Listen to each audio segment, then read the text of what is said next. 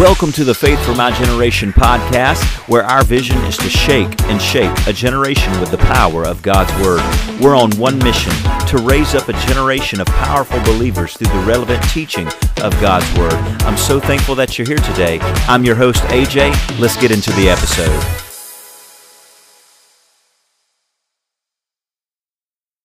Go ahead and grab your Bible. We're going to make our confession. Let's make it by faith. Let it not just be a traditional thing that we say, but something we really believe. Let's go ahead and make that confession. Let's say, This is my Bible. I am what it says I am. I have what it says I have. And I can do what it says I can do. Today I'll be taught the Word of God. I boldly confess. My mind's alert. My heart's receptive. I'll never be the same. I'm about to receive the indestructible the incorruptible, the ever living seed, the Word of God, and I'll never be the same. Never, never, never. In Jesus' name, if that's you, won't you say amen? Hallelujah. Praise God. I got a new suit here and it just let loose of a thread. I don't know if that's a good sign or a bad sign. I bought it on, on sale. That might have been why itself. My, if my sleeve falls off, we know why I got it for a good discount. Amen. Or either I'm preaching real good if I work off this sleeve. Amen. Turn with me to Luke chapter 14, verse 15. Luke 14, verse 15. Luke 14, verse 15. I want you to say this as you're turning there that my house may be filled. Can you say that out loud? That my house may be filled. Amen. I got some water around here somewhere.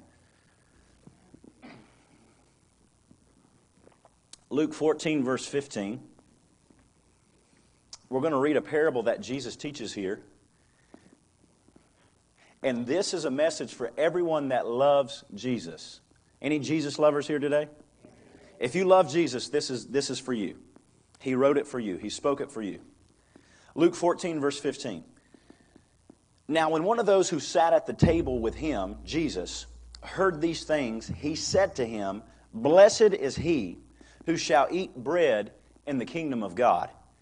Then he said to him, A certain man gave a great supper and invited many. Before we go on, I'll set it up here, give you context. Luke chapter 14, Jesus is invited to a chief ruler's house to have supper.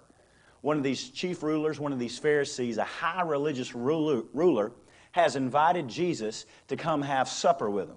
I don't know what it was. Maybe it was fried bologna sandwiches. Could have been pulled pork. Maybe they were in the southern part of Jerusalem and it was mustard based pulled pork, who knows.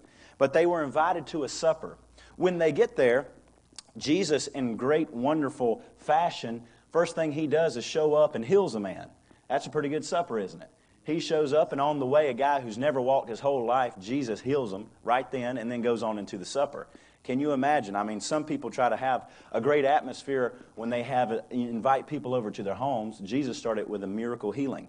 And then he begins to teach on humility. And Jesus teaches humility by giving a story and saying, if you're invited to a party or a wedding, anyone ever been to a wedding and you got a reception afterwards? You know, and so you're going there, and Jesus said, if you go there, don't go sit at the head of the table. If you're invited somewhere, don't go and assume you need to sit at the very head of the table where the host would sit. Because what happens if when the host comes in, the person that's over the whole party, the person's home that it's at, they say, um, AJ, I know you sat down right here, but if you don't mind, could you move on down a little bit further? I actually have some friends and I've reserved these seats for them. And then AJ has to get up and move on down and sit in between the bathroom entry and the kids' table. And that's very shameful, is what Jesus is saying. He's saying, in other words, don't exalt yourself, but rather bring yourself humble bring yourself lowly and let someone else exalt you. Because it's far better to be seen somewhere and they say, hey, what are you doing sitting over there? Come on up and sit up here with us. Then you don't have to lean over the whole time and say, what did he say? Can you speak a little bit louder? And so Jesus is getting to that point. He teaches on humility. And then this guy who's at this supper says, Oh, blessed is the one who eats bread in the kingdom of God. In other words, he's got a real good religious saying here. Jesus just gave this whole teaching about a supper. And then someone says, Yeah, well, bless God, we're going to eat bread in the kingdom of God, aren't we? And then Jesus says, Well, let's talk about that. Verse 16. Then he said to him, A certain man, he goes into another teaching story, gave a great supper, and invited many. Someone say many. Someone say many. Amen. That, that was better. Verse 17. And sent his servant at supper time to say to those who were invited, Come, for all things are now ready. But they, with all one accord, began to make excuses. The first said to him, I've bought a piece of ground and I must go and see it. I ask that you have me excused. Another said, I've bought five yoke of ox and I'm going to test them. I ask that you have me excused. Still another said, I've married a wife and therefore I cannot come. Uh oh, he's already blaming his wife on something.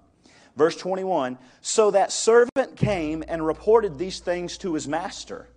Then the master of the house, being angry, said to his servant, Go out quickly. Someone say quickly. Into the streets and lanes of the city and bring in here the poor and the maimed and the lame and the blind. And the servant said, Master, it is done as you commanded, and still there is room. Then the master said to the servant, Go out into the highways and hedges, compel them to come in, that my house may be filled. For I say to you that none of those who were invited shall taste my supper. I want us to look at the heart of God, which is this that his house may be filled. God wants his house filled. God wants every portion, what we call churches, of his house filled. How many believe that? How many just believe that God wants to see churches filled and growing? How many believe God wants to see people saved? How many believes that God wants many people to inherit eternal salvation? In fact, He wants all, doesn't He? For that's His will. We're going to see that. So I want you to take a trip and adventure with me in the, in the Word of God here so that you can see your place and your mission in filling the house of God. This is, this is not something for someone else. This is a message from God for you, not your neighbor.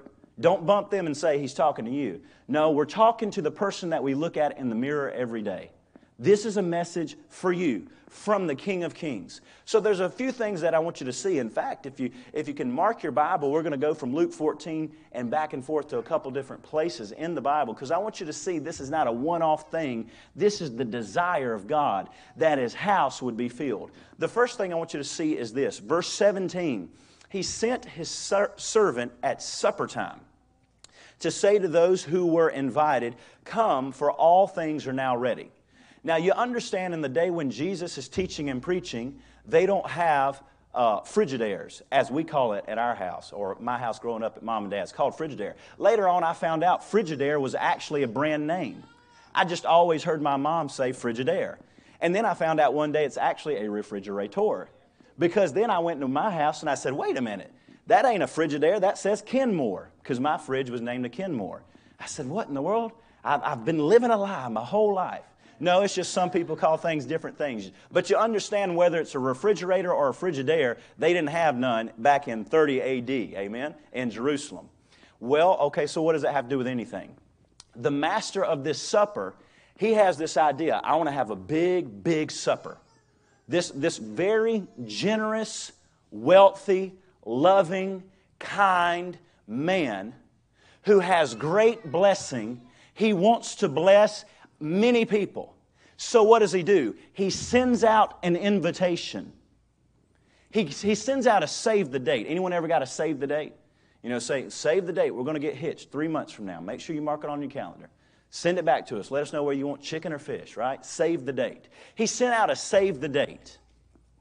And then when it's the day of, that evening, he sends a servant out to the people he has invited to say, Get ready, put your best clothes on, Come on out. We're about to have a real good time and enjoy a supper. Because the moment the fatted calf is killed, we've got a little bit of time to eat it while it's still warm and still hot because there ain't no Frigidaire. So the master says to the servant, Go out there, come, for all things are now ready. Won't you say, Everything's ready? Everything's ready. Do you realize there is nothing else that needs to be done to see our church filled with people who are on their way to heaven? On God's behalf. There's nothing else that God needs to do to see this church brimming full of people. Not once, but two, three, four times, as many times as you can fill it on a Sunday. And then you say, well, what then? We can build a bigger church if we need to. Or we can build a dozen churches across the county. Or we can help other churches fill theirs. But there's nothing else that God needs to do in order to fill his house. It's now for the servant to say, Come, all things are ready. Turn with me to Galatians chapter 4, verse 4. I want you to see this. Galatians chapter 4, verse 4. You understand, every person will stand before God at the end of their days, and they will hear one of two statements. They will either hear, God forbid, depart from me, for I never knew you. Or every person, including you or me, will hear, and this is what, we're, this is what we will hear, amen. Well done, thou good and faithful servant. Who wants to hear that? Who wants to hear, well done, thou good and faithful servant? So I guess you and I could identify with this servant here in this story, couldn't we? So we, as a servant of God, now have the opportunity, the privilege, and the responsibility to go and tell all those who have been invited, Come, for now all things are ready. Galatians chapter 4, verse 4 says this But when the fullness of time had come, is that past tense, present tense, or future tense? That's past tense. You don't have to be a literary genius to know that. Had come means it's already happened.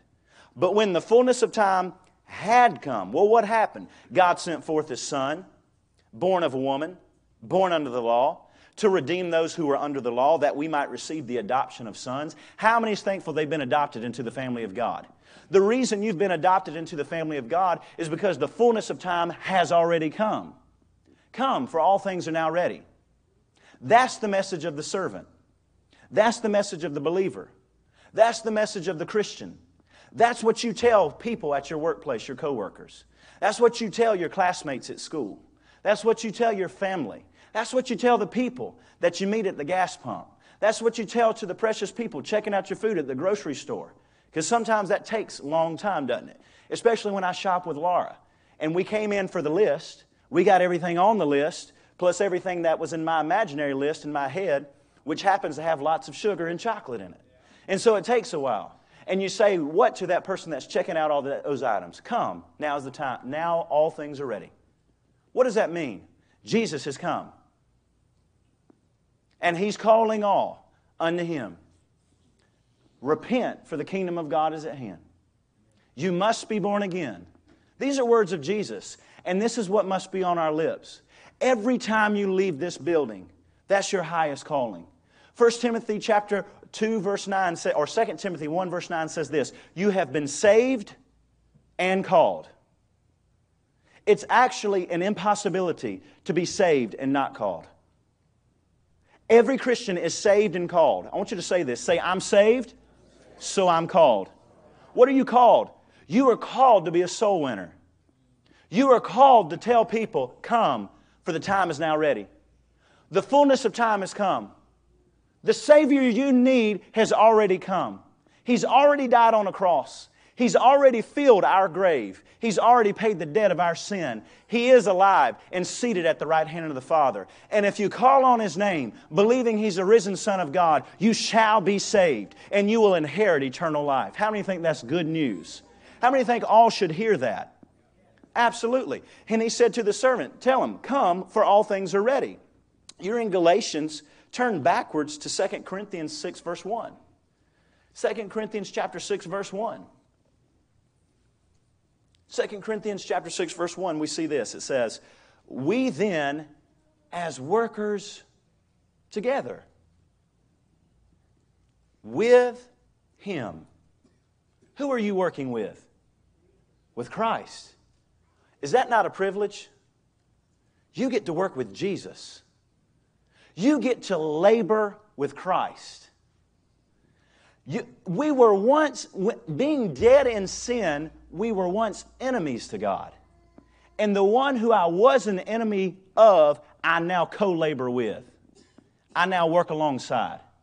We are now workers together with him. Well, what do we do? Also plead with you not to receive the grace of God in vain or without belief. For he says, and then he quotes, In the acceptable time I have heard you, and in the day of salvation I have helped you. See, he's quoting from Isaiah 49. But notice what the Apostle Paul adds to it Behold, now is the accepted time. Behold, now is the day of salvation. Today is the day of salvation. I hope you understand there'll be some people you will encounter, maybe tomorrow, maybe today, maybe this week, maybe this month. And right now is their opportunity to be saved. And they may not have another day of salvation. It's that serious. Uh, several years ago, I know it's at least three years ago because it was at the second home Lauren I lived on on Elway. I'll just go ahead and admit, admit I'm not a mechanic. A lot of you men are blessed here with mechanical abilities that you work very hard to hone. Some of you ladies probably know, may know more about cars than I do. But I mean, I, there's not much that I know. It's really not. I had a Jeep here a while back, and I, I asked Kyle, I said, You got to listen to this thing. I don't know what's going on. I crunk it up. Kyle said, Oh, it's that right there. I mean, in about 15 seconds, he knew exactly what it was. Some of you guys, you know how to move, how to make cars run, and you can make them run really well. Well, I had a vehicle that I just couldn't get cranked up. And I thought I did what was right. I mean, I thought I did, I, I just, I used up all my knowledge that I had, which wasn't very much, and I still couldn't get my work truck to, to turn over. So I had a, a, mechanic that I really, really liked and trusted. He, he, he lived beside mom and dad, and I'd built a relationship with him. Now, self admittedly, he didn't live for the Lord. You understand what I'm saying? He said it. I'm not passing a judgment. If someone says, I don't believe in Jesus, they don't believe in Jesus. I got to take them at their word. Or I would be judging them, wouldn't I? He said, I don't. But he was a nice guy. Anyone ever met someone like that? They don't believe, but, you know, for natural, if you will, because that is, that's a form of judgment too, isn't? Naturally, they're nice people. You know, they won't sock you in the mouth if you say something sideways right? They're just, they're nice. And he was kind to me. I said, Well, Joe, look, you got to come to my, I said, I, I got a truck that I need you to help get, get it running. And he said, Well, you're so close, I'll just drive over to your house. Because I, you know, he didn't, he didn't want to have to charge me to pull it into the shop. I'll just look at it first. So he drives over there. And what did, what did this genius do? I'd, I'd, I'd replaced a battery. I had a brand new battery in there, and it still won't work, Joe. He said it'll never work as long as you got the wires crossed. Very easy, very simple. But one of those wires that was the hot, someone had wrapped black tape around it. But I didn't look to see that it led, or it was the one way or another, I had, I had it switched because there was some tape wrapped around it, and I just assumed when I saw colors, I just looked at colors as opposed to seeing this line that I have on the hot sides grounded out on the, on the frame. Some things I know. Then later on, Dad comes and flips a breaker and fixes a light that's been broken in my house for six months. So maybe there's some things I'm good at and some things I'm not. But I had these wires crossed. Well, as he's leaving, I mean, he's, he's a North, he's a New Englander, gruff Nice man, but you understand, in the South, you can't get from here to the grocery store, pick up food, and home without about six people saying, God bless you, or bless your heart, or you know something something real kind or how you doing? or a smile or a handshake or something because we just that's just how we operate here in the south. But he was a new englander kind of gruff mentality and the way he talked. Nice guy, but a big burly guy, you know, biker guy, tattoos and everything. I mean, he just, this is his appearance. If you didn't know him, he would be a little standoffish. And so here he is, he's sitting in my driveway. And I said, Well, Joe, I said, I sure do appreciate it. You've been doing all right? He said, Well, I'm going to tell you something, AJ. I haven't, been, I haven't been doing too good, really. I got a pain in my chest. I got a pain right here. And I said, Well, Joe, you know Jesus loves you and I'll pray for you because I love you. And I believe He'll touch your body. I said, but you know, even more so, not only can He heal your body, He can heal your soul, Joe, because He loves you.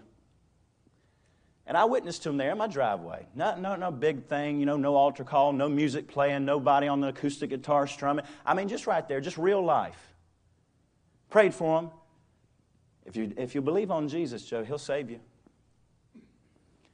Well, two weeks later, he's dead in his floor on Easter Sunday. Because I went to go invite him to bring him to service with it. You know, invite him to come to church. Today's the day of salvation. Because you don't know if tomorrow's something that someone has. Come, all things are now ready.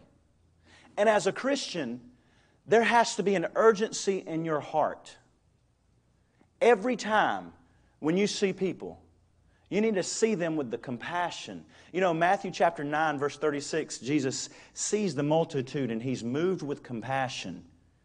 And then, he, because they are like a sheep without a shepherd, scattered abroad, he then turns to the disciples and says, The harvest surely is great, but the laborers are few.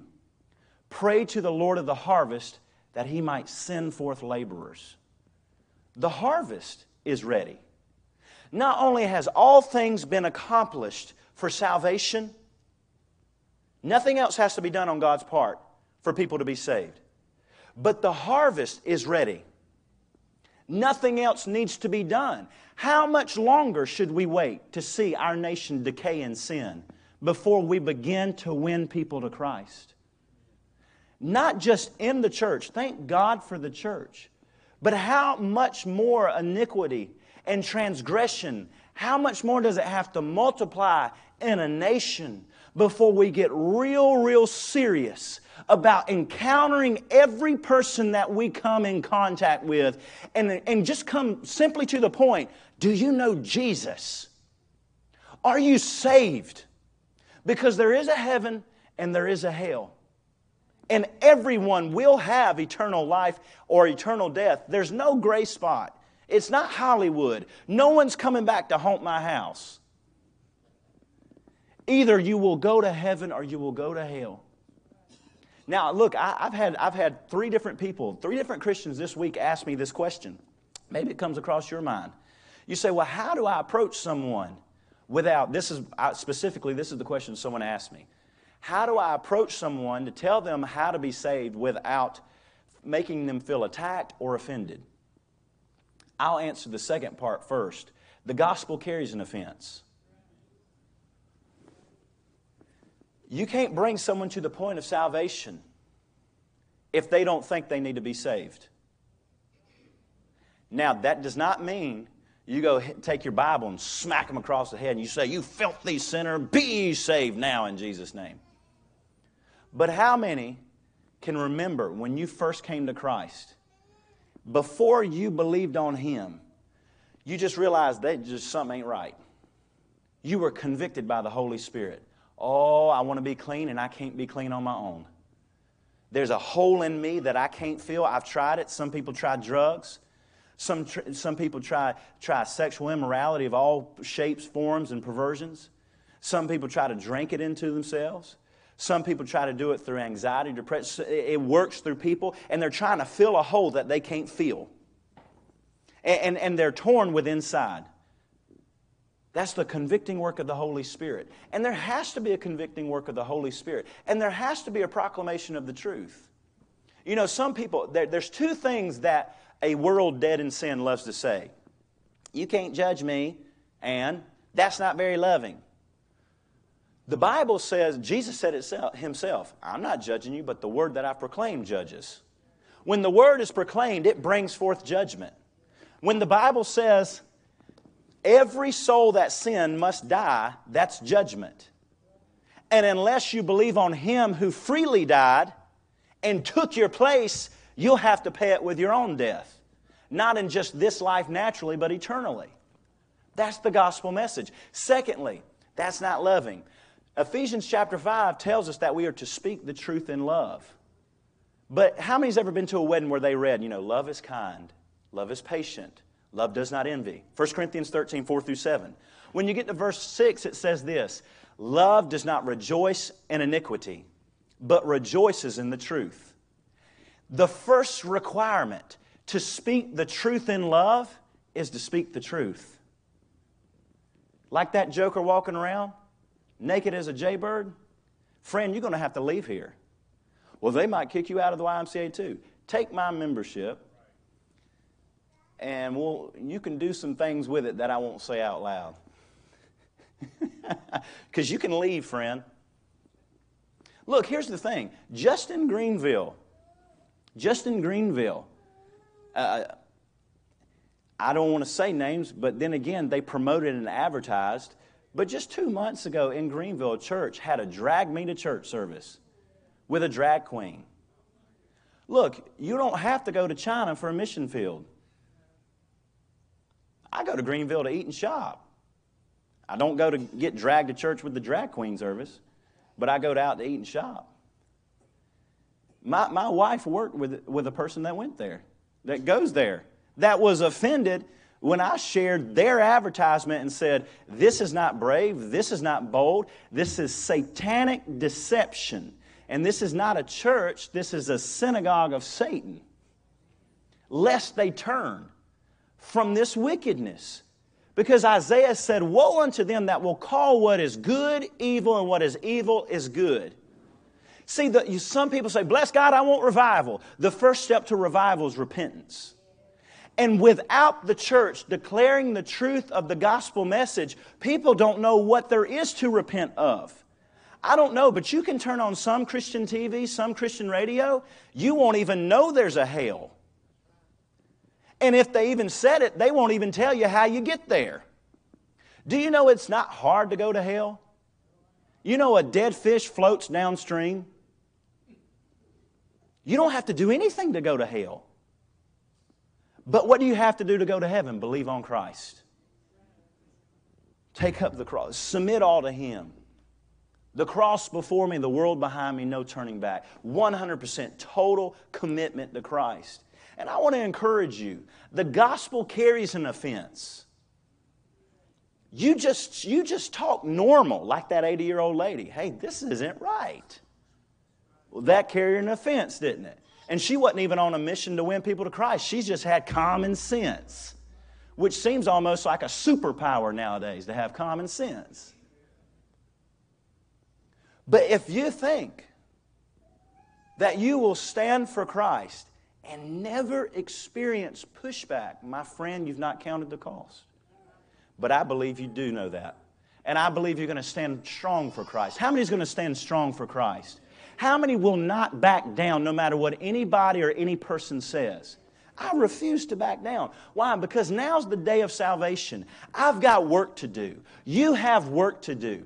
Every single empty space means we have work to do. Because when I see empty pews, I don't see just blue cloth on wooden frames. I see souls on their way to hell. They may be, maybe it's family members, maybe it's friends, maybe it's coworkers, maybe it's someone I don't know, but they still deserve to hear the gospel message. They still deserve to have what was given to me, which was salvation. And how will they hear unless someone is sent? Isaiah chapter 6, turn there with me. Isaiah chapter 6. You don't mind if I go off notes, do you? You don't know what the outline in it is anyway, so you don't know if I went off reservation unless I tell you. Isaiah chapter 6, verse 8. I want you to see this. Isaiah chapter 6, verse 8. And also I heard the voice of the Lord saying, Whom shall I send? And who will go for us? Then I, Isaiah, said, Here's my pastor, Lord. Send my pastor. Oh. Here's my favorite televangelist, Lord. Send him. Here I am, send me. Workers together with Him. You're anointed. To feel good? Oh, yeah, you can feel good, ain't no problem with that. But you know, the Holy Spirit has anointed us as believers, Acts 1 8, to be witnesses. Anointed to be witnesses. Oh, I'm thankful for everything that the gospel brings. And I believe in the full gospel message. I believe that Jesus, who is a Savior, is a healer, and He's healed my body. I believe that Jesus, that is a Savior, is a provider, and He has provided richly for me. I believe the same Jesus that saved me sent me my wife, gave me my daughter.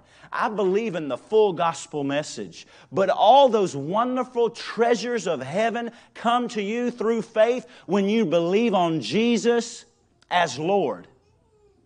And that's what God desires people to hear is there is a time and the time is now. Come for all things are ready. Now, as I've mentioned, we're going to be in Luke 14. We're going to keep working our way through here. Luke chapter 14. Look at the next verse.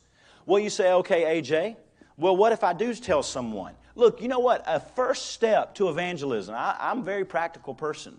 I don't want to, I'm not trying to browbeat, I'm not trying to slap people over the head with, with thoughts or intentions, but I want to be very, very serious because this is what God desires. This is what He put in His Word to you and me. So I want to give you practical uh, ways to do exactly what I'm encouraging you to do by the Holy Spirit today, which is win someone to Christ. The, a very first, easy, practical step to evangelism is invite someone to church. Bring them to church with you. Uh, very, if you're having a Bible study, invite them to a Bible study. But, but look, you say, all right, well, I've done that, but I've gotten excuses. Well, that's okay. We have some teaching here for that. Verse 18, look here. Luke 14, 18. Luke 14, 18. But they, with all one accord, this is everybody.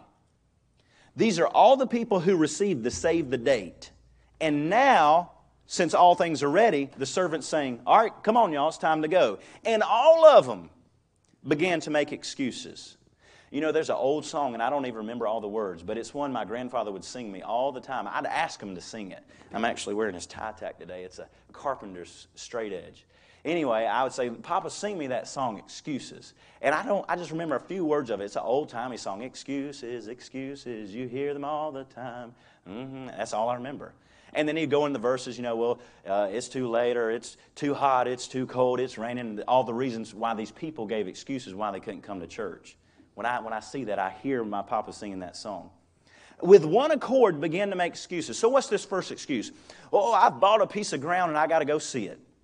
I ask that you excuse me. Now it's supper time. Who goes and looks on a, over a tract of property in the dark?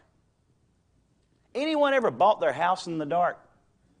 I'm, I'm just asking. I'm not saying it's wrong. I wouldn't do it.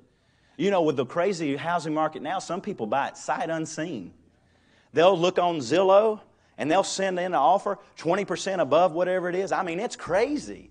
I would sell my house right now and make 20, 30%. Problem though, you got to pay just as much as you go if you sell it. So I ain't got nowhere to go to if I sell it because I ain't convinced Laura to, to move into a travel trailer yet and live off the other money of it. But, but I ain't going to buy my house in the dark. But this, that guy, what is it? It's a silly excuse. Oh, I bought some property, man, it looks good, and I got to go check it out. And there ain't no flashlights in 30 AD Jerusalem. You're going to walk around through this tract of land in the dark. What's the next excuse? Verse 19. Another said, I bought five yoke of ox, and I'm going to test them. I ask you to have me excused. Anyone ever bought a car? Maybe you have, I'm just asking. Anyone ever bought a car without ever test driving it? You have? A few people? I hope it worked out for you. Because I test drove some, and I test drove them, and I bought them, and I owned them for three months, and then I found out it was a lemon. Anyone ever had one of them? You drive it three months, six months, nine months, and it went kaput. Who buys 10 ox who makes a living farming and is going to buy 10 ox and ain't never seen them before? They could have been the oldest, ugliest, scraggliest, skinny. You don't want skinny ox, you want fat ox. I mean, just the weakest little ox they've ever seen. He don't know it. He already bought them. But I'm going to go test them out. I'm going to till up some ground in the middle of the night. That's like some of you men that you asked uh, some dates on in high school, and she said, I've got to wash my hair. And you think it looks clean to me. But that was just an excuse, friend. Right? I, I got to check out these ox. What's the third excuse? Verse 20. Still another said, I've married a wife. Therefore I cannot come. Look, I don't know about you, but we'll celebrate 10 years of marriage, Laura and I, in November. And when we first got married, if we got invited to a real nice banquet, I mean a real nice party, we did. It, it was Mr. James's birthday party. We got invited to a real nice birthday party. And I was thinking, you know what? We going. Because ain't no, we ain't eating frozen pizza tonight, baby. We got, there's going to be some good food. We're going to get dressed up. We're going, we're going to enjoy ourselves. Why? Because maybe you were like me and you, you, had some, you were living on meager means. What married man who just got married ain't going to take his bride out and show her off? Oh, that's a silly excuse, isn't it? Silly excuse. Let me tell you something. Every excuse any person will ever bring before God as to why they didn't believe on Jesus is ridiculous. But people give you excuses. I would come to church with you, but, uh, you know, I ain't got nothing to wear. Trust me, it's all right. You can come on just like you are. Come on like you are. Well, I, you know, I used to go to church, but, uh, I, you know, it was boring. Oh, no, no, no. You've got to come to my church. My pastor's not boring. Now, that junior pastor, he, he's got some work to do. But my pastor, no, no, you've never heard anybody preach like him. You've got to come and hear him. Well, I, I, I, went to church a few years back and nobody said hello to me. Oh, let me tell you something. You got to come with me. You've got to come because they will not just say hello to you, they won't let you leave. You'll say, you'll talk to them in the sanctuary, then say goodbye. And then someone will stop you in the lobby and you'll say goodbye. And then they'll stop you in the parking lot and you'll look down and it's been an hour and you're hungry and they won't stop talking. You, no, no, no, they'll talk to you. You've got to come to my church. Oh, you've got to try it out. Well, I went to church one time, but but that, no one was nice to me. Oh, let me tell you something. I go to a church where everybody's nice. Oh, they love people. They, I hope you're a people person and you like hugs because they're going to attack you with hugs left and right coming in. Every excuse is silly before the eyes of God. And that's just about inviting someone to church. But what excuse will stand before the living God on Judgment Day? There is no excuse. If you're here and you got an excuse with why you won't serve God or live for God, let me know you, let me tell you it's pathetic. It's not good. It's not a good enough excuse. Now notice verse 21. So the servant came and reported these things to the master.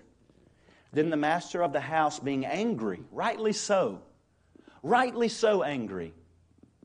God is loving and He is merciful. And some people say, and I made a video about this, posted up on TikTok and Instagram because you, you don't, there's a deficit of, of so much just plain teaching of the Bible on social media. People say silly little things on social media and it gets spun around like it's gospel. But some people ask this question how can a loving God send someone to hell? My friend, we already were dead in sin, condemned to hell before Christ came. While we were yet dead in sins, Christ died for us. Jesus says it after the most famous verse in the entire Bible For God so loved the world that he gave his only begotten Son, that whoever believe on him should not perish but have everlasting life.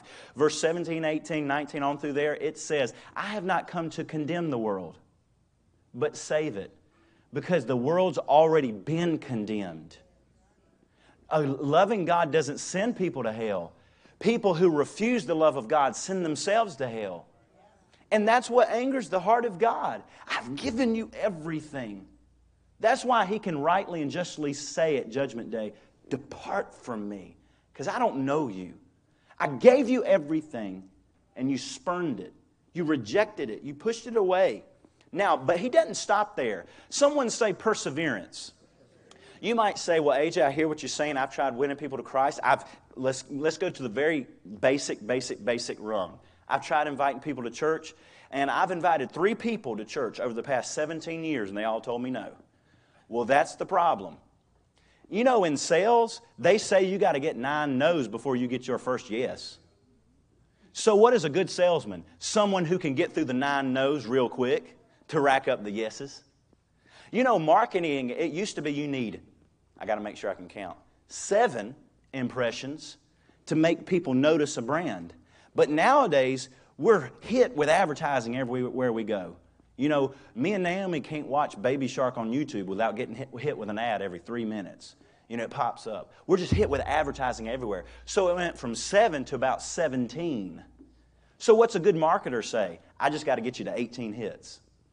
If the first 17 you won't notice, I just got to get to 18.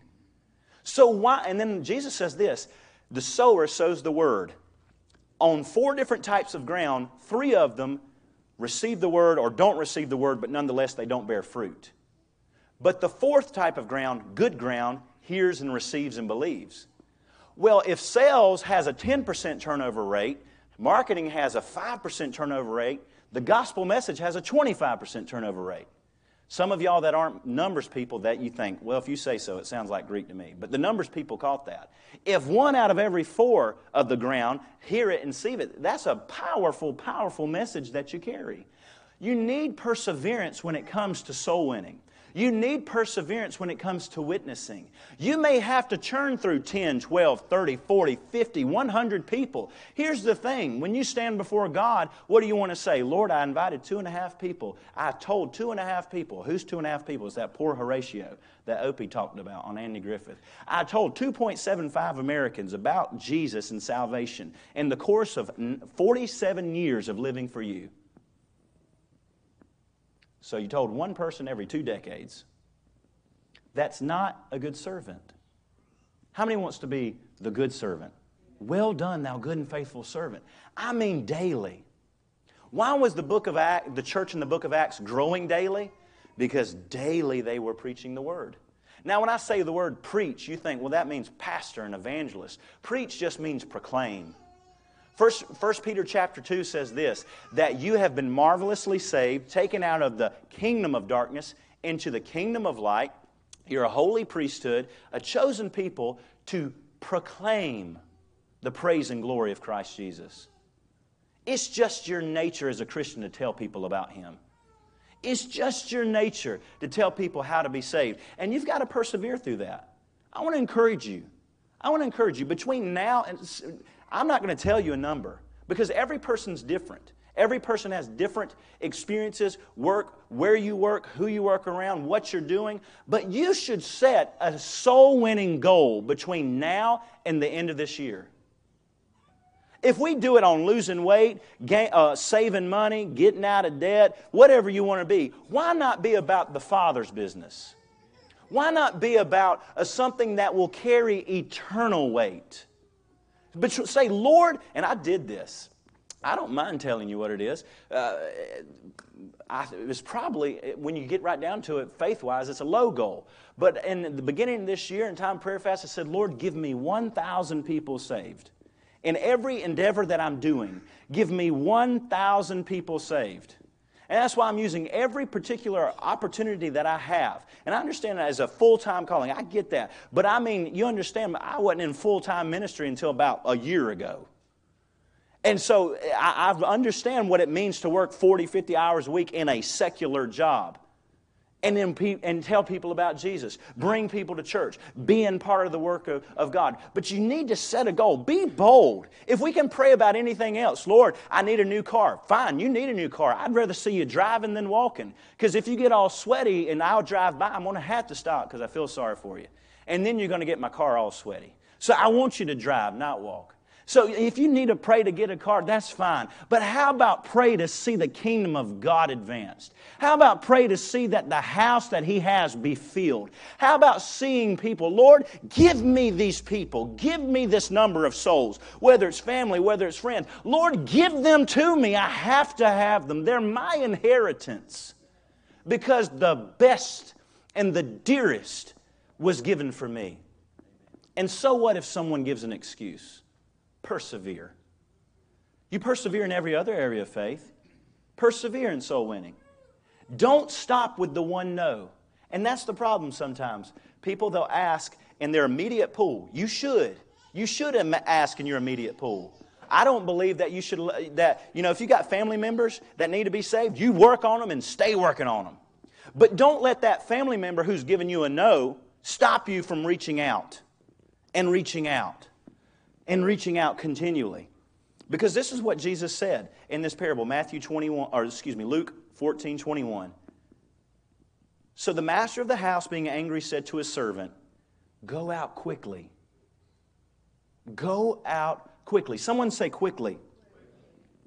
John 9 4, Jesus said, I must work the works of him who sent me while it is day, for the night is coming when no man can work. The gospel message, salvation has an expiration date on it whether it's by natural death or whether it's the coming of Christ. But it's not forever. That's a sobering thought, isn't it? It just does. There's time. And here's the thing as a servant, as a Christian, you only have so much time to work. And all that will last is what is done for eternity's sake. When you get to heaven, and you've been living in the glories of heaven for eons of time, it won't matter where you lived, what you drove, what vacations you took, what you wore. What will matter is that you're in heaven and everyone that you brought with them, with you.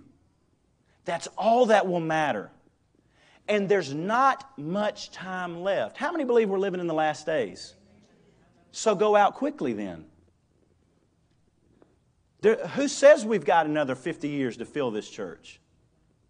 I hope you understand. I hope you're making the connection. He just wants a big church. Bingo. Because what does a big church mean? People saved. Well, bless God, just because they don't go to church don't mean they're saved. You might be right. But the last time I went to a nursing home, everyone there was older people in need of help or workers. Last time I went to a hospital, everyone was there was sick or recovering from sickness and workers. Last time I showed up to a different plant here or there, everyone that was there was working or was supposed to be there. You know what? I don't know, but I would imagine if you went to the Drag Me to Church service that they had in Greenville, everyone there would support drag queens in the building. If you go to a bar, everyone there is there to get drunk or serve the alcohol. There may be a few. I know one friend, he went, my God, he went searching for girls and he went to the bar. I said, You don't even drink. He said, No, I got water. he, was, he was probably the one guy there getting water too because everyone else goes to the bar to drink. Does that just make sense? You go to the grocery store to get food, amen? Well, bless God, just because they're in the grocery store don't mean they're shopping for food. No, they may be working handing out the food. But I would imagine everyone in the grocery store has one of two intentions either to help people get food or to take food home. And I'm just going to tell you something. I've been in church for 32 years, and I, have been to all kinds of churches, all different denominations, all different creeds, colors. They praise all different ways. And I'm just going to tell you, the most of the people in the church, they were saved. They were Christians. So when you see a church growing, it means that hell is being emptied and heaven is being filled. So go out quickly. Go out quickly. Why do you need to tell people about Jesus? Why do you need to tell them, come, for now, now all things are ready. Come, come, come now. Again, base level, come with me to church. Come with me to, you know, some people, the, when they finally accept the invitation to come to church is when they roll them in in a casket. But here's the thing you and I, we can't change what they believe or what they decide, but we can change how many times they're called to come. Charles Spurgeon, he said, Though people make a choice to go to hell, they'll have to leap over me to get there. C.T. Studd, mighty missionary of God, he said, Some people want to live within the sound of a church bell. I'd rather live in a rescue mission among the screams of hell so that I could stop them from going in. I, Jesus said, What? I will build my church, and the gates of hell shall not prevail against it. So that means the gospel message cannot be stopped. The only thing that inhibits the message of the gospel is will people labor and work and tell someone about Jesus? Invite someone to church. Bring someone to an event. Bring someone to Bible study. That's why we try to have as many things going on at the church. So there's many opportunities. Three weeks from now, you need to come to church with me. I don't know, you know, I like to eat lunch a little bit early and I just can't sit through that service. Let me tell you something. We're going to have hamburgers and hot dogs. If you can make it through the service, and if, if, if you can make it through that service, hold out. I will cart you out as fast as I possibly to that shelter and feed you as many hot dogs and hamburgers as you possibly can eat. But you just got to come. You got to come because quickly, quickly. Now look where he goes to. We're coming to an end. It's all right. We ain't eating today, so I do have to let you out in time to go get lunch. Verse 21 Go out quickly. Where? Into the streets and lanes of the city. So, what does he do? After the first round of invitations are ignored, he goes back to the same city and then he invites the poor, the maimed, the lame, and the blind. The poor, the maimed, the lame, and the blind. He says, Go back out again and get everyone that's overlooked. The gospel message, the saving grace of Christ, is for everyone that, was, that is overlooked. Thank God Jesus didn't overlook me. Thank God Jesus didn't overlook you. And thank God someone when they ministered the gospel to me, didn't overlook me. There's no one too far gone, and there's no one too low that Jesus doesn't want to save. Go out, get the poor, get the maimed, get the lame, get the blind, get those who can't give back to you. He says it just right here in the same chapter. When you have a supper, go invite people who can't repay you. That's what happens with the work of the gospel. When you tell people about Jesus, you're giving them something that can't be repaid back to you. And he says, Go out, go and help the helpless. And what will you receive? A crown of rejoicing. You'll receive a crown of soul winning. 1 Thessalonians chapter 2 says that. When you stand before Jesus, there will be judgment for everything that we did in the body as Christians. And he will hand out crowns. You know, some people get real upset that some people labor and work really hard because Proverbs 13 says, There is no labor without profit. But some people think, well, this person's rich because they just got it somehow. But in America, like 92% of all millionaires are self made. In other words, they managed their money, they worked hard, they paid off debt, they invested over time, they became wealthy. You plant a garden, you'll get fruit. But then there's some people who are deceived by people in authority, Congress people, senators, politicians who lust after control, and they say, that guy's rich because he took it from you. And I'm thinking, well, now wait a minute, this person over here ain't never created nothing, ain't never done nothing. What'd they take from them? But they're trying to, you know, turn Americans toward each other. That's what communism, socialism does. It's spewed out of the pit of hell. Jesus rewards those who labor. And so some people say, well, that's not right. But here's the thing if they're uneasy about the differences of outcome based on people's laboring in a natural life, they're going to be extremely uneasy in heaven. Because in heaven, crowns and rewards will be given out. Oh, bless God. How many's ever seen that picture of, of the guy? He's got the blue jeans. I hope this ain't your favorite picture. I, I, I forgive me if it already is. But it's the, I've seen this painting. His jeans are all ripped and torn. His shirt's dirty. He's like this. And Jesus is dragging him into eternity. You know, I, I guess that's supposed to be uplifting, but I don't want to be drug into heaven. I want to run the race into heaven. I want to run the race into heaven, and I want to take a lot of people with me. I want to win crowns and rewards for Christ Jesus. I want the Lamb to receive the reward of his suffering. I want Jesus Christ and the debt that he paid, the death that he died, to be made the most of. How do you make the most of it? By telling many, going out quickly, and go to the people that can't help you. Go to the people that other people will say, Oh, I don't know if I want to talk to them. Ah, you know, maybe someone else can get to them. Go to the lost. Go to the forgotten. Go to the people that don't get invited to the parties you go to. Go to the people that don't hang around where you're at. Go to the people that don't vacation where you vacation. Go to the people that are lost and overlooked and the world sees as used, abused, and no good. Go to them. Because the gospel's for all. And the anointing's for all. Here's the thing Jesus said, Go to the poor, the maimed, the lame, the blind. Jesus said in Luke 4, The Spirit of the Lord's upon me to proclaim the gospel. To who? The blind, to heal the brokenhearted, liberty to the captives, to preach the gospel to the poor. The anointing to witness is the anointing to go to those that can't be helped so that God can help them. How many knows God can help anybody if they'll simply believe? But they won't know unless you tell them and you have anointing for the work. Go. Now look, so he does that. He's a faithful servant. He goes back out a second time. He perseveres. Verse 22 And the servant said, Master, it is done as you commanded. Don't you want to say that when you stand before King Jesus? Lord, I did what you commanded me to do. I went. I went to those who couldn't be helped, that were the helpless. I helped the helpless. I went to the poor. I went to the lame. I went to the lost. I went to the forgotten. Now, what does he say? Still, there's room. The servant says it. So now the servant has caught the mission of the master. The master wants his house filled. So the servant then does exactly what the master says, and he comes back and said, Master, there's still room. We still got more seats. We still got more room. There's still more people to be saved. How many thankful is thankful that God saves every, is willing to save all? Amen. He didn't send his gospel to just, quote unquote, the elect, as some of my precious brothers and sisters in Christ would say, individually elect, which is not scriptural. The plan of election is this the gospel program. That is what God has foreordained. The gospel program. Because you would have to overlook every whosoever, whomever, and all in the Bible to say that some are picked and chosen by God to be saved. That's not true. God loves everybody. God wishes that none should perish, but that all should come to repentance. 2 Peter 3 9. 1 Timothy 2 4. God desires all people to be saved and to come to a knowledge of truth. There's still room.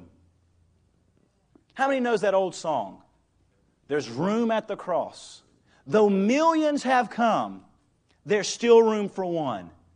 There's room at the cross for you.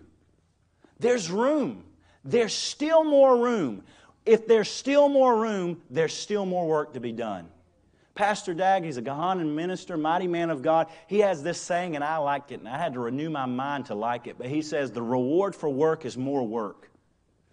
But that's not what we're taught in America. We're taught the reward for work is rest, but that's not true. Work produces, work produces fruit.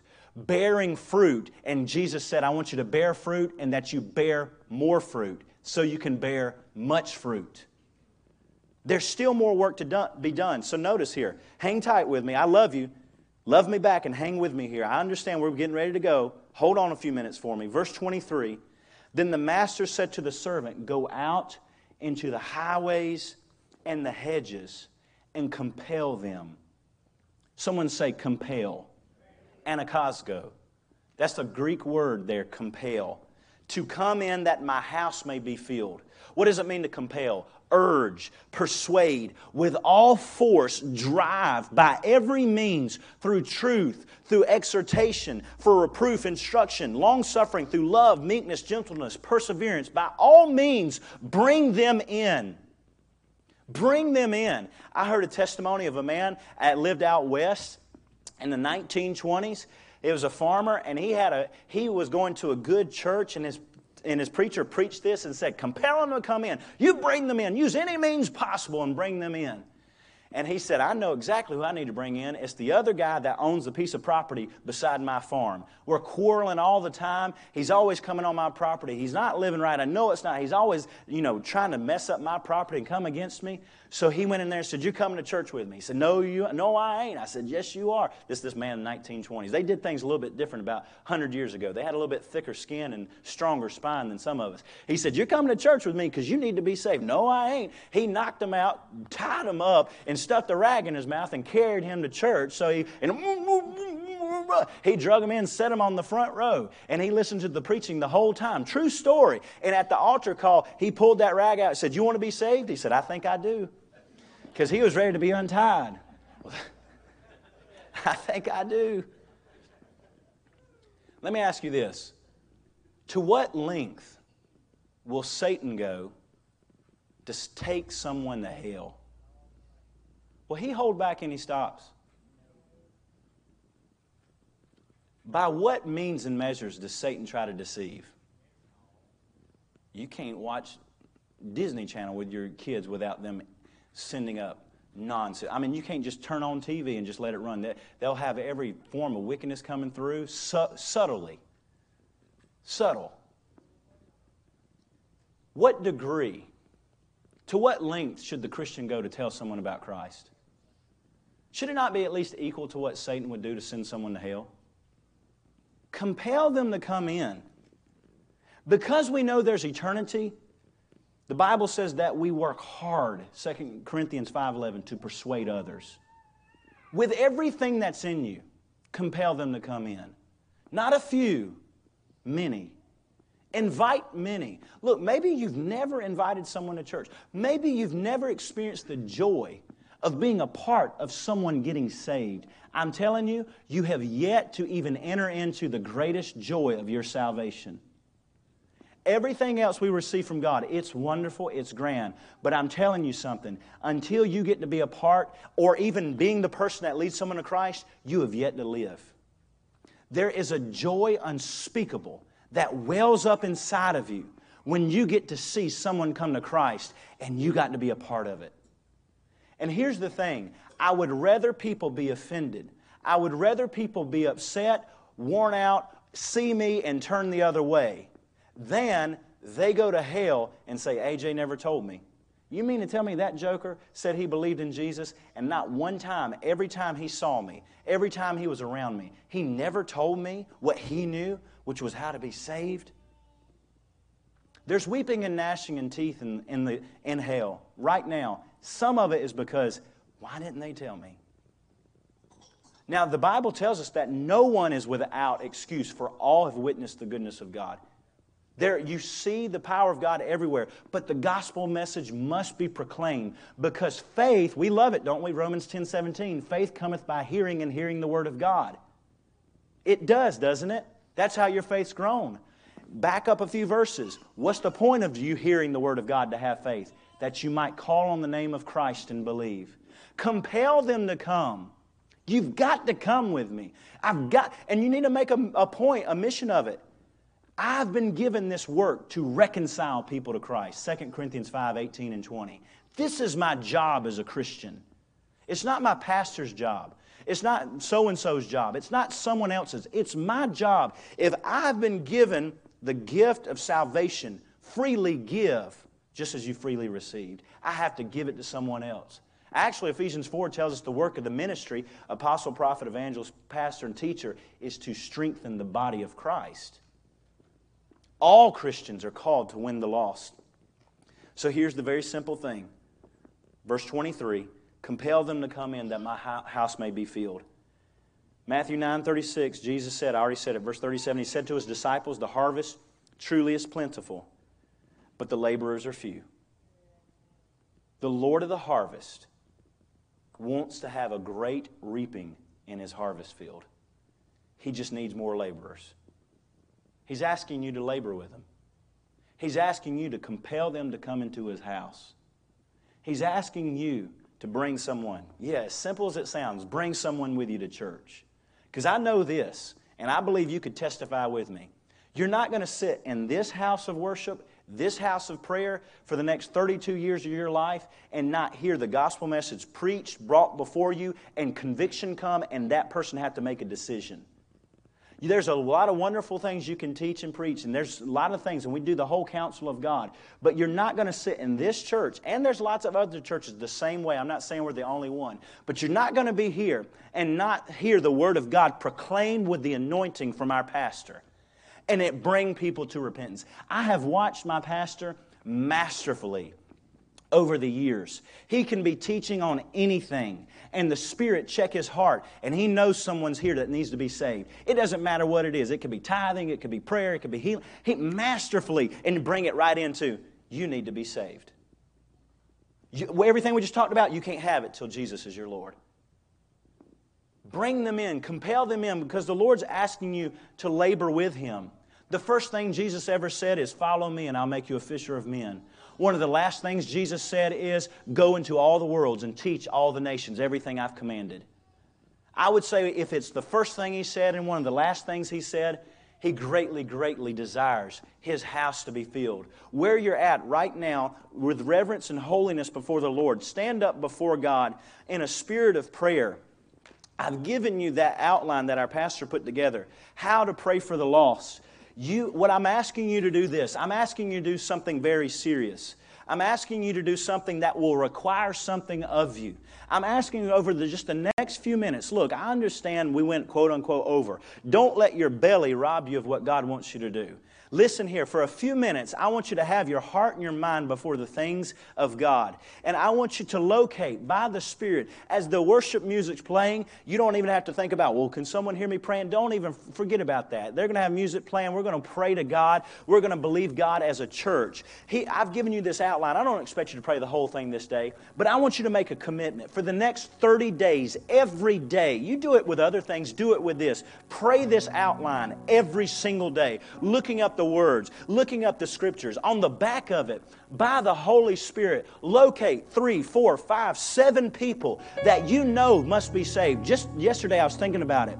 And I was thinking, I know four different people that I can invite that I know they, they must be saved because I don't want them to inhabit hell. I'm asking you, as a child of God, someone that's received the gift of salvation, that the Spirit and your soul would cry out for those that are entering into hell. Just before I started preaching an hour ago, 6,000 people on this planet, they dropped dead every hour. People are marching toward hell, for broad is the way to destruction, but narrow is the gate. How many people want to see heaven filled and hell emptied? How many want to see this house filled? How many want to be a part of people being saved? You're serious about the things of God. I'm not talking about a casual Christianity. I'm talking about laboring with Christ. How many wants to labor with Christ? I mean, seriously, you want to see people saved. God needs you. Some people say, God doesn't need anyone. He's looking for laborers. The time is now. He's done all. There's nothing else required of Him. He just needs you to tell someone.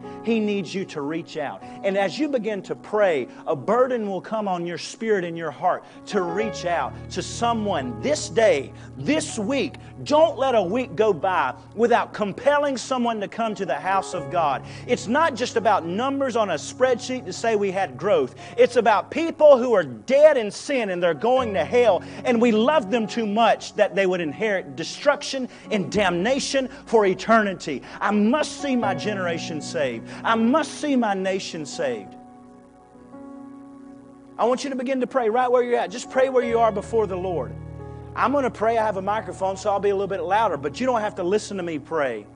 You can pray with me if you don't know how to pray. Maybe you've never prayed for the lost. Lord, this is what we pray, Father. Father, in the name, bring up the music a little bit so they're not timid to pray. Bring up the music. Father, in the name of Jesus, we come before you, Lord. And this is what we ask, Father.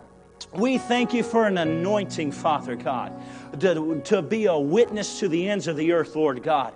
Lord, we thank you for the faithful work, the faithful instruction of our pastor, Lord God, who has for 40 years taught us the gospel, who has preached faith to us, who has preached Christ crucified and risen, Lord. Let that message not end with us, Father God. We refuse to be complacent in our Christianity. We refuse to be complacent in what we are, Father. Give us our inheritance, Lord. Lord, which is the nation's Lord. And Father, we realize we don't have to go to the other side of the earth to win people to Christ. They're right here in our city. There's 10,000 people in our city with church, every church with empty seats, Father God. There's 70,000 people in our county with 300 churches, none of them filled, Father God. Give us our county, Father God. By the blood of Jesus and by the word of our testimony, we'll take our county, Father God. We refuse to have these pews mocked mock us, Father God. We will do all to compel, Lord God.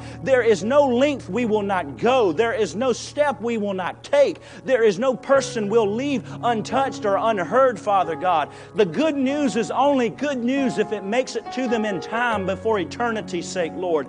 Locate in our spirit, Lord. Give us three, four, five people this week, Lord, that we can bring into your house. For you have set a banqueting table of your love, the gospel feast is here. It's available, Lord. Help us bring them in, Lord. It's the desire of your heart. Let it be the desire of our heart, Father. Even as Paul said, I would be accursed that my whole nation might come to Christ. Lord, we will say we will give all that we might gain this prize of eternity. Lord, we will give all that we might gain an eternal inheritance, Lord. We want to enter into heaven and receive the soul winner's crown, God. We want to be a good and faithful servant for now is the time in Jesus' name. We thank you, Lord God that you are preparing us, have prepared us. No, forgive me. You have prepared us. You are now sending us, Lord. Lord, you have asked, who will go on our behalf? We say, Lord, we will go. Send us. Send us to our neighbor. Send us to our coworker. Send us to our classmate. Send us to the person in the grocery store. Send us to the single parent who doesn't know how they're going to fill up their gas tank at the pump, and we do it so that we can tell them about Jesus. Send us opportunities. There's no cost we won't pay to see the kingdom of God advance, the church of Christ built, and your house filled. In Jesus' name, I want you to pray this prayer with me. Say, Father, in Jesus' name, give me a holy burden for the lost of my city, of my county. I refuse to be a spectator on the journey of life while many inherit hell. I will stand in the way. I'll proclaim you. I'll proclaim Christ, preaching, warning, telling, compelling all that I can that many might be saved. Lord, we thank you. We're a soul winning church. We reach out. We are a church of love, which means we're a church of salvation. We're a church of witnessing. We're a church of bringers. We're a church of inviters. We're a church of soul winners by the anointing. Lord, let us be marked today by your word, never to return the same. We thank you, Lord God, for the harvest in the next five months. Let it be something that we see and glorify you. Let the harvest be so large, we must expand our tent. We must enlarge our borders because your desire and our desire is your house be filled in Jesus' name. With every head bowed, every eye closed, if you're here and you've not made Jesus Lord of your life, or you need to get right with God, you've walked the way, whatever you want to call it, you just know you ain't right with God. He's here to save you and make you free. It's this simple. Believe on Him as the risen Son of God, confess Him as Lord of your life. Give Him everything, which is nothing, really, because the life you have is nothing without Him. But give it to Him, give Him everything. And He'll save you and set you free and make you a brand new creation. It's that simple. Believe He is the risen Son of God. Confess Him, Lord. There is a heaven, there is a hell. Sin is real, judgment is necessary, but there is a Savior who loves you greatly. If you're here or you're watching, pray that prayer. Repent. The kingdom of God is now. You don't have tomorrow, you don't know what you have. Today is your day of appointment with God. Believe on Him in Jesus' name in Jesus' mighty name. I want you to pray this prayer. One last prayer with me. Say, Father, I thank you for your unsearchable riches of grace and love that you've poured out for me. May I pour them out unto others that I might see many saved. In Jesus' name, amen. Take that prayer. Look, I'm serious. If you don't do anything differently than you have been doing, that I've been doing, we'll keep getting the same thing that we've always gotten. But there are people that God's put on your path to bring into the house of God, to bring into the kingdom of God. Take that outline, and where you sit right now in front of you is invitation cards. Take that, pray over it, give it to someone. It's right there in front of your pew. Right there, it's, it's at an angle. Take it. We didn't print them just to fill pews. We didn't print them just because they look pretty. We printed them because we want to rob hell of souls that heaven might have many. In Jesus' name. I love you. God bless you. Have a good week. Thanks so much for joining me for this episode of the Faith for My Generation podcast. Remember, every Monday I've got a brand new wake up call for you, and every Thursday I've got a brand new episode right here on Faith for My Generation podcast. And remember, we are the faithful.